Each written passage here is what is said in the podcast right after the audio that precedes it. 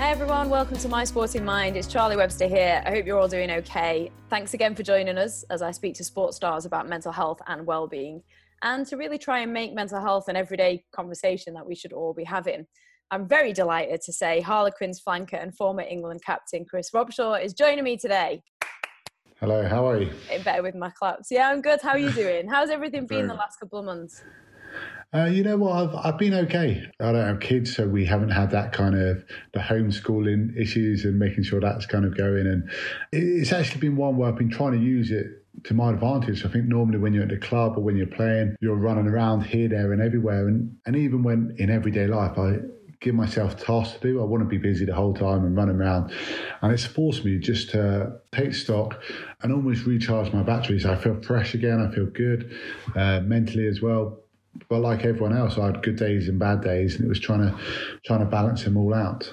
Um, what we've been doing, Chris, on this pod is basically going to speak to various different sports stars and going through some particular moments of their life and talking about mental health to try and break that stigma and to normalize it. And I think when people hear struggles of sports stars or that they've gone through the same emotions as everyone else, um, it definitely helps people relate. And with you, one one thing I wanted to go back to was actually your childhood because I know that you were diagnosed with dyslexia. This is a particular interest for me because my brother has dyslexia and it's something that I know it's sometimes hard for him and he doesn't like not being able to do certain things. What's it been like for you in your journey and have you had to adapt in terms of learning styles, um, especially with rugby?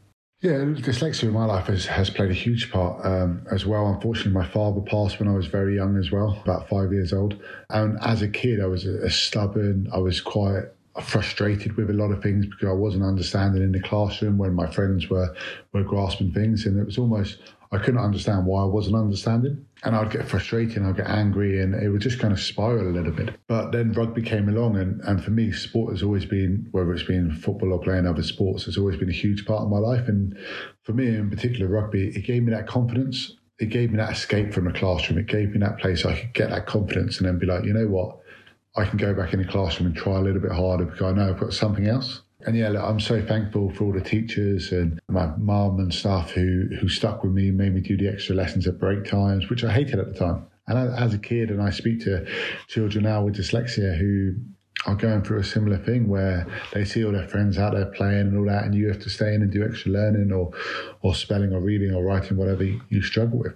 And I think at that time, you don't see the bigger picture.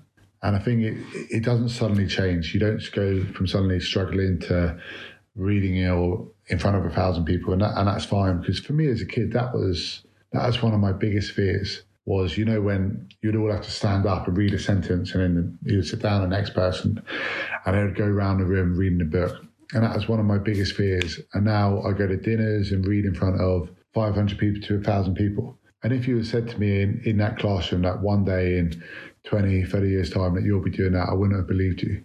So when I when I see dyslexic people, I just say stick with it. It's it's not an easy path, but if you put the work in, it'll be so much more rewarding later on in life. And what about to adults? You know, you speak to a lot of children. What about adults that struggle maybe come to terms with it? Yeah, yeah, they do. You, you come to terms with it. I, I think. Um, I think for adults in particular, and it's it's understanding what works for you and what doesn't work. And don't get me wrong, I still, when I present stuff, I don't really want to write stuff on the board in case I get words spelt wrong. Because in, in your head, you've still got that little insecurity and stuff where you don't want to look silly or whatever in front of the guys. I'd happily get up there and speak and talk for as long, but I don't want to be the one writing on the whiteboard. Um, so look, with, with me, there are still things like that. But but in saying so, you, you have to continue to challenge yourself. You can't always hide away from these things, and you've got to put yourself outside your comfort zone to improve there, there gets to a point where you've reached a level, but unless you move forward, you're never going to improve anymore. And and that's always something we try and do at the club, whether it's whether it's going and training a different way or speaking to a, an ex captain or an ex player of a different sport, where you can take something back, uh, pick people's brains, and find out what works for you. You mentioned the loss of your dad at an early age. Was it difficult, or how difficult was it for you to understand that loss? Is that something that you looked back and and dealt with later in life do you think Yeah, it was it was tough. Like I said, I was I was five years old when it happened. Unfortunately, he died of a heart attack. No previous illnesses or anything like that. Very out of the blue, and yeah, it was it was tragic for, for my family and my mum and and everything. And it was it was a tough time, and I think it definitely made me almost more didn't want to show those emotions, didn't want to kind of let that out because I didn't understand it. And even to this day, it it drives my wife mad and my my teammates stuff because I'll be I'll be quite straight faced with a lot of things. And yes, I'll be I'll have moments where I'll, I'll fluctuate massively, but generally I'm I'm pretty pretty controlled with it. Mm, I suppose that's a, a coping mechanism sometimes we develop from young kids, don't we, when we've had those kind of losses or trauma as children. I'm going to take you to a really nice moment. So 2012 Six Nations, where you were appointed captain. Looking back now, what, what was it like? Can you describe to us maybe the emotions that you went through? It was beyond anything I could ever imagine, but but also extremely quite intimidating to suddenly be from because it was only my second cap and my second time I would have played for my country, and then to go up to Murrayfield, the history it's the oldest rivalry in rugby, uh, the Calcutta Cup, and yeah, there were a huge amount of nerves. There were some experienced guys, but we had a lot of guys who were in there for the first time, which probably made it a little bit easier on myself. That it was quite a new squad. But yeah, so many nerves because all of a sudden the media levels ramp up and all the other bits you have to focus on, and you have to actually remember what got you there what got you there in the first place, and it's it's playing your game because you've got to you've got to show your team that you deserve to be there first and foremost for a player, and then it's about surrounding yourself with good people to help you with the leadership roles. Um, and then it's also enjoying it. I think you look back and, and stuff like that, and look, I love captain captaining my country, but there was a lot of times where it was extremely stressful it's always uh, the thing in life where you always look back and say, "Oh, if I knew what I knew now, and back then, I would do things differently." And yeah, maybe to a certain degree, but yeah, it was a, a brilliant time for myself. Mm. It's hard though, I suppose, because I can definitely um, relate to that, where you get so much stuck in the pressure rather than actually, oh, just enjoy the moment. Um, you mentioned nerves. How do you personally deal with nerves? Is there any particular things that you do or coping mechanisms? Are you somebody that really feels those nerves?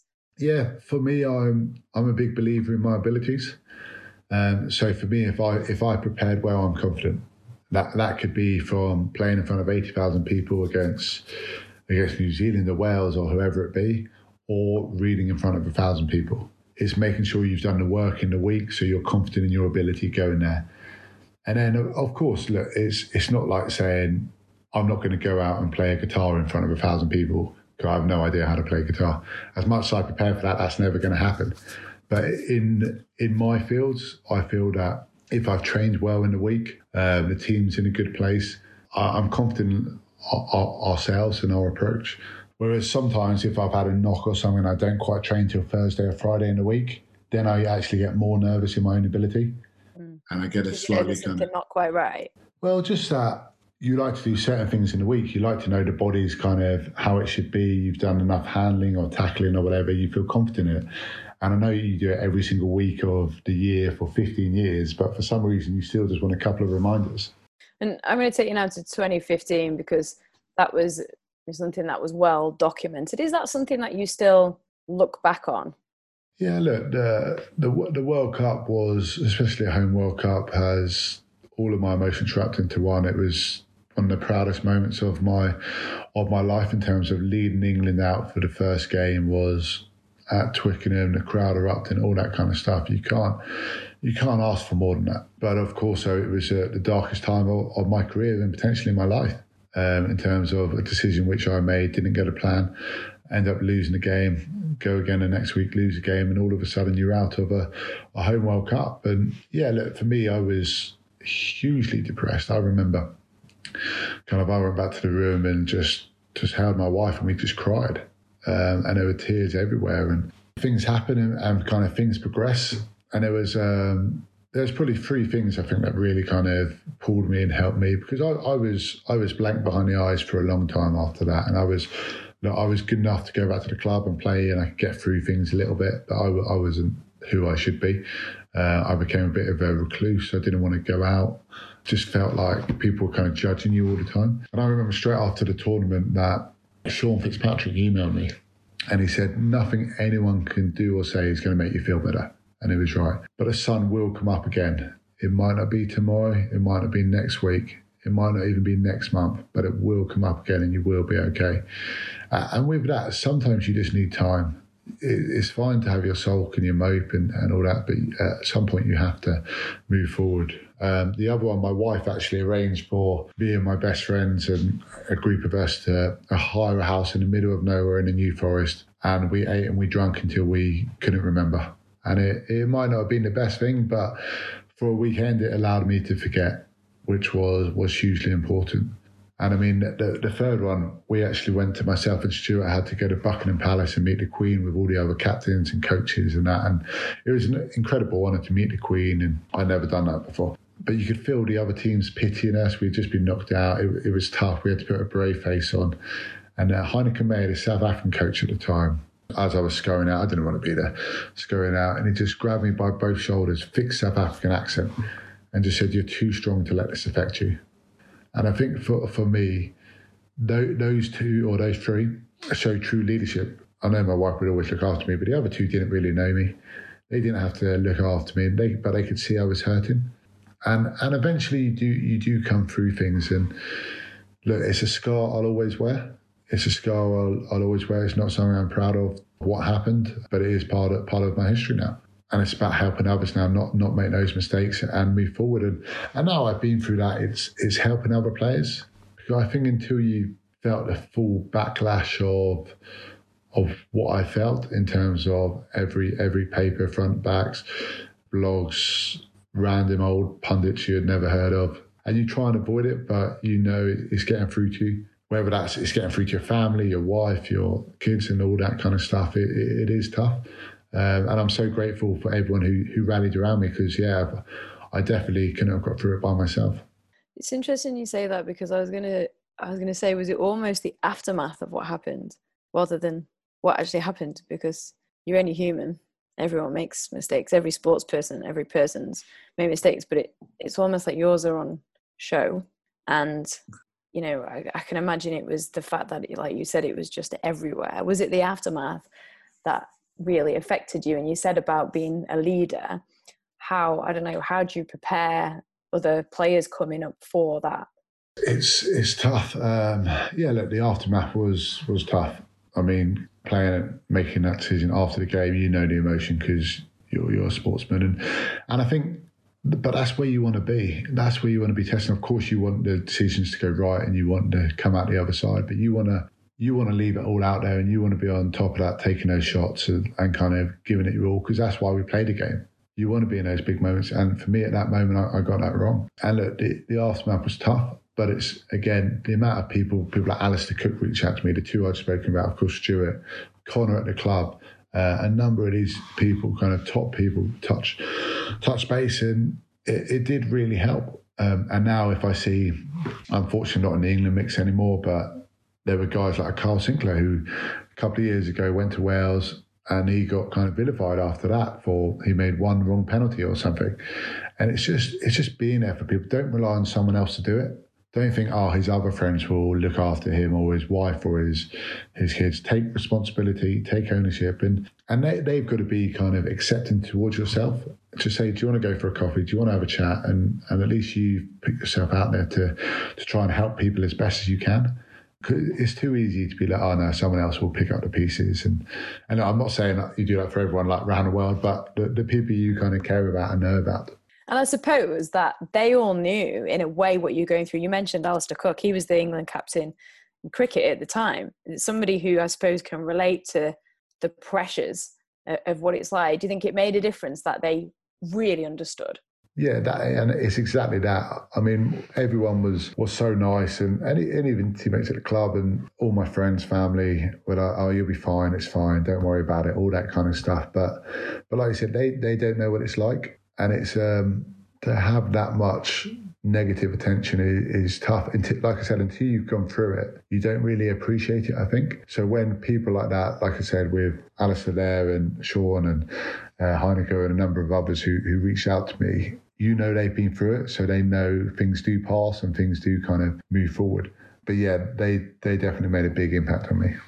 You said you know that you've been to that dark you know depressed place and i think i'm sure a lot of people will know that feeling was there anything you know i know you said about your support network did you seek professional help was there anything particular that helped you get through those moments uh, in all honesty a lot of it was time um, a lot of it was time. Just for a long time, I, I, had nothing behind the eyes. I was I was going through the motions. I was I was I was good enough to do it, but it was yeah. Uh, like walking the dog with a wife in the park helps. Little things, trying to laugh, but you're not quite laughing properly yet.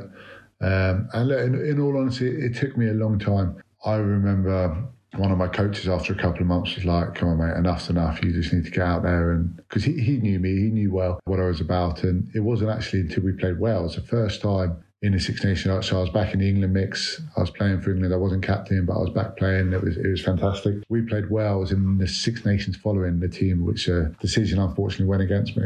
And the first time back at Twickenham after all the emotions, first team Wales, all the media speculation, everything kind of being written about in the week, and we played them and, and we won and we were doing a lap of honour, and I just broke down in tears. I had to get in the change room. I just couldn't control it.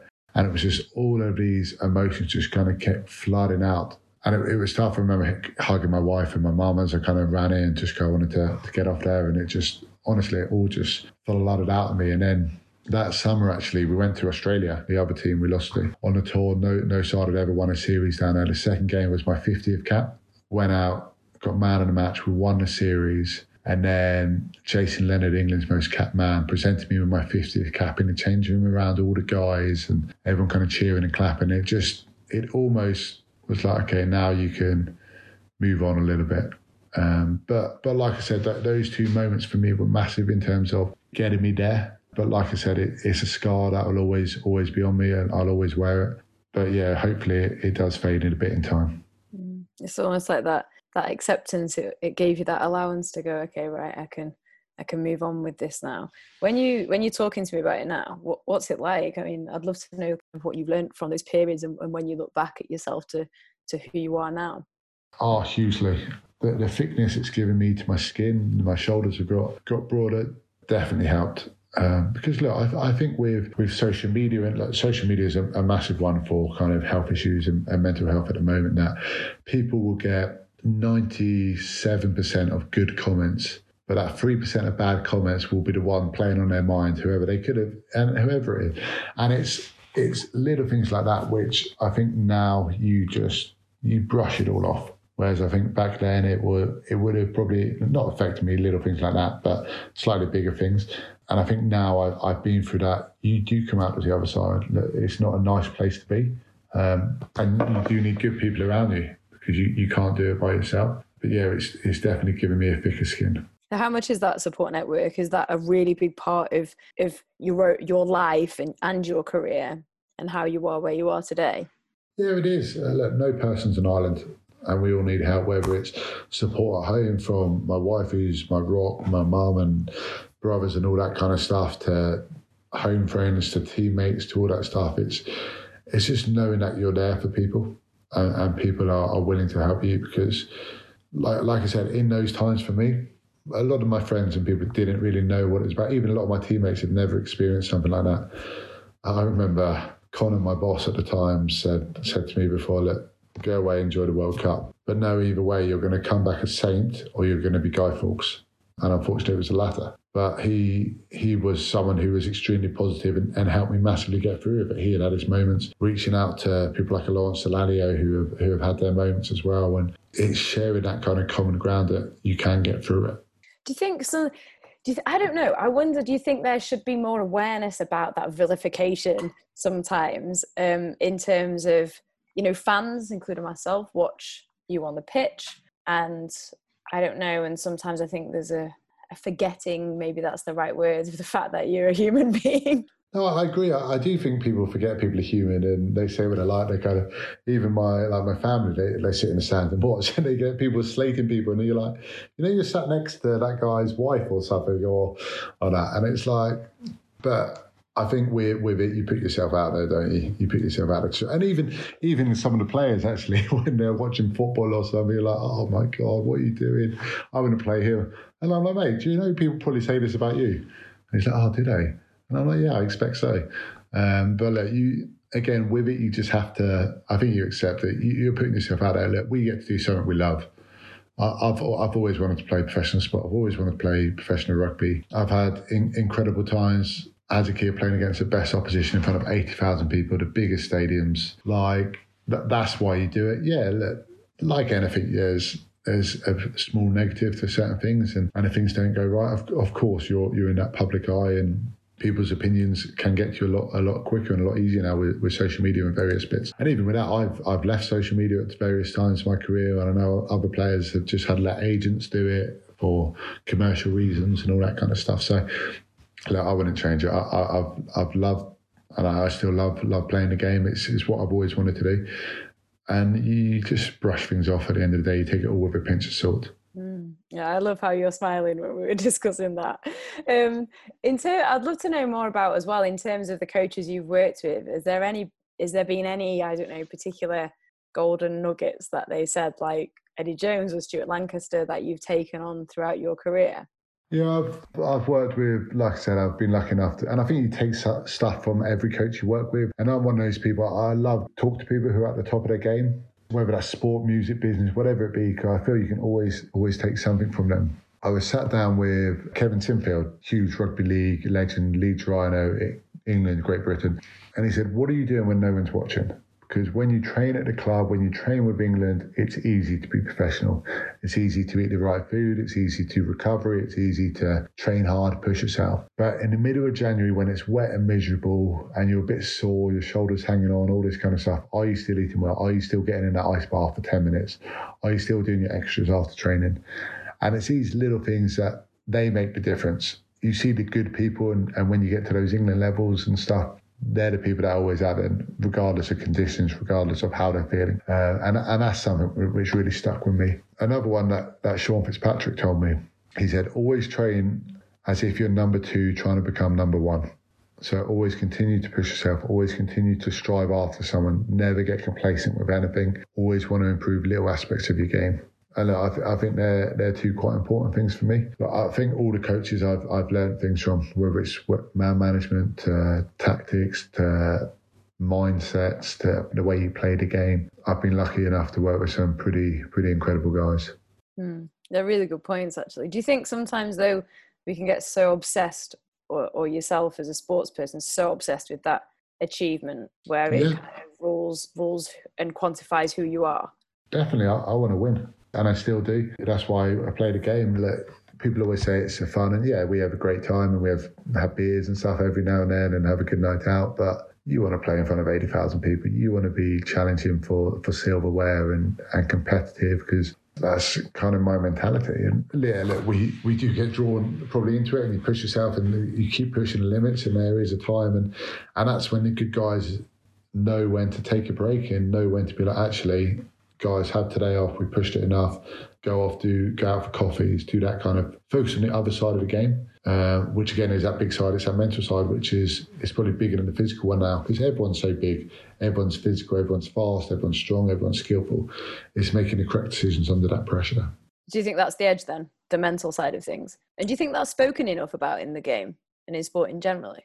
Yeah, we we do. We, we have a lot of tactics, but they, they come kind of hand in hand because uh, it's one of those ones where if you're a bit fitter, then normally you can think correctly a little bit more. But yeah, they're, they're definitely kind of a big aspect. We have, whether England or Quins, we have kind of psychologists, we have people dealing with our welfare off the pitch. So someone at Harlequins' sole responsibility is just to look at guys off the pitch, whether they want to do university degrees or work experience or basically helping them set up for later on in life. And these things are hugely important as well because you do need to have that if it says rugby, rugby, rugby, or whatever you're doing, you need an escape, whatever that be. Mine could be me and missus taking the dog for a walk, or you just leave your phone at home and, and just go away. And some guys, it's playing with their kids. I know Richard McCaw flies helicopters.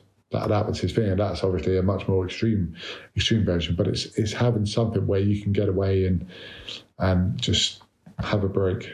I think leaving your phone is a really good thing. I think I definitely need to do that more. Yeah, it's it's true though. Like on on a phone, it's like we with England, we have a rule when at the dining table you can't use your phone, so it encourages guys to talk.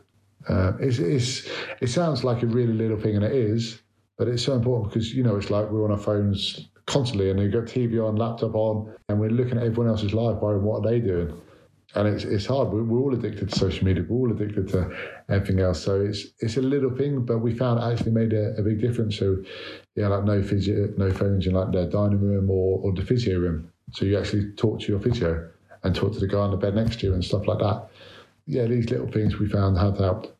Yeah, no, I, I, I think it's a huge thing. I think I've even been strict with myself about waking up in the morning and the first thing not being the fact that I'm then scrolling through everything that's going on social media. Why is it such a bad bad habit and it sets you up wrongly for the day, I think. Anyway, moving to you mentioned about welfare in future. What would your advice be to some young rugby players going through the ranks right now or or sports people in general?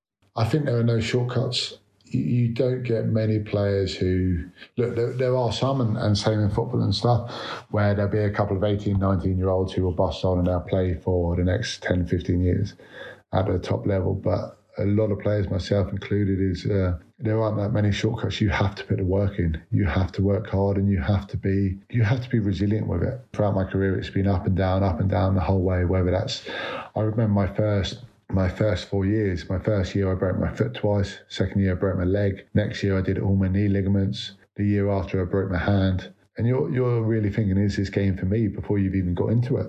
So yeah, to, I think to to be mentally tough, to res, be kind of really resilient with it, but also put the work in because no one else is going to put it in for you. So yeah, stick with things and work hard. But even just saying that your first five years was that just shows how incredibly resilient you are in being able to you know, get through those times. Um, what would you say to anybody struggling out there right now um, that you know is in a dark place or is struggling um, with loss, you know, or the frustration of certain things like injuries, um, where they're not able to pursue the rate they would in whatever it is they're doing? Injuries are injuries are um, probably uh, they're a tough point for us because when you're injured is it's a lonely place. You often get depressed you're training on your own you have setbacks. I, just, I did my knee a couple of years ago then all of a sudden it's not improving. You get frustrated again and you're in a bit of a lull. All the guys are out training laughing all this kind of stuff. You're, you're on your own. It's, it's a tough place to be. But I think I think as you do get older you realize that that these things happen. Injuries do happen unfortunately. If you're going to play a, a physical sport or a any sport where you're putting your body under your dress, you're stretching it as best you can to get the best out of it. So unfortunately, these things happen, but I don't think there's a, a, solid answer for it. I think when you struggle and when I have, it's important to have other things, and that's why when I talk about the, this welfare guy, so in particular when guys are injured, they're yes they're coming into the club in the morning, they're doing their recovery and everything as best as they can, but then they're getting away for the afternoon, they're going off and doing work experience or they're going home and playing with their kids or doing a university degree or qualifications or whatever. And it's just making sure you have something else that, unfortunately, when things do go wrong, you can bounce back and forth between them. I think. Yeah, and what what would you say finally? Any coping mechanisms uh, you use in terms of mentally when you're feeling down or frustrated? Because I know throughout this you've spoke so much about about your you know the relationship with your wife and your support network being so important to you in terms of that? Yeah, look, I'm. I'll be honest. I'm not a massive one at, at sharing. If I'm struggling, I, I, tend to tend to keep things to myself, and, and and that's not right in itself. I know I have to work on that and have to improve because, as much as I, I'm there for people, people are there for me as well. And with that, you have to also be willing to share.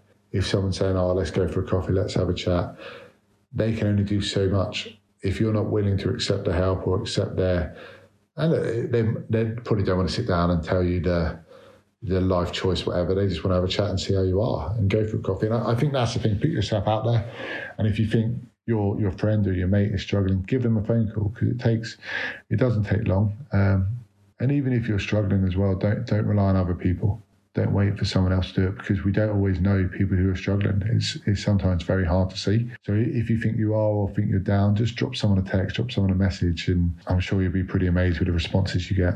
Yeah, it's really good advice actually that it's not always that obvious and we might think that we're showing it, but actually we're not if, unless we vocalize it. Thank you so much. You've been amazing and wonderful to speak to. Thank you very much. Yeah, thanks so much. I hope you all enjoyed listening. Uh, thanks to Sporting Mind Charity for their support with this as well. And remember, there are people out there, as Chris mentioned, uh, drop someone a text or there are organisations as well that can help, like the Samaritans, which are on 116 123, and the NHS helpline is 111. Both of them are available 24 7. Thanks so much for listening. Take care, and we'll speak again soon.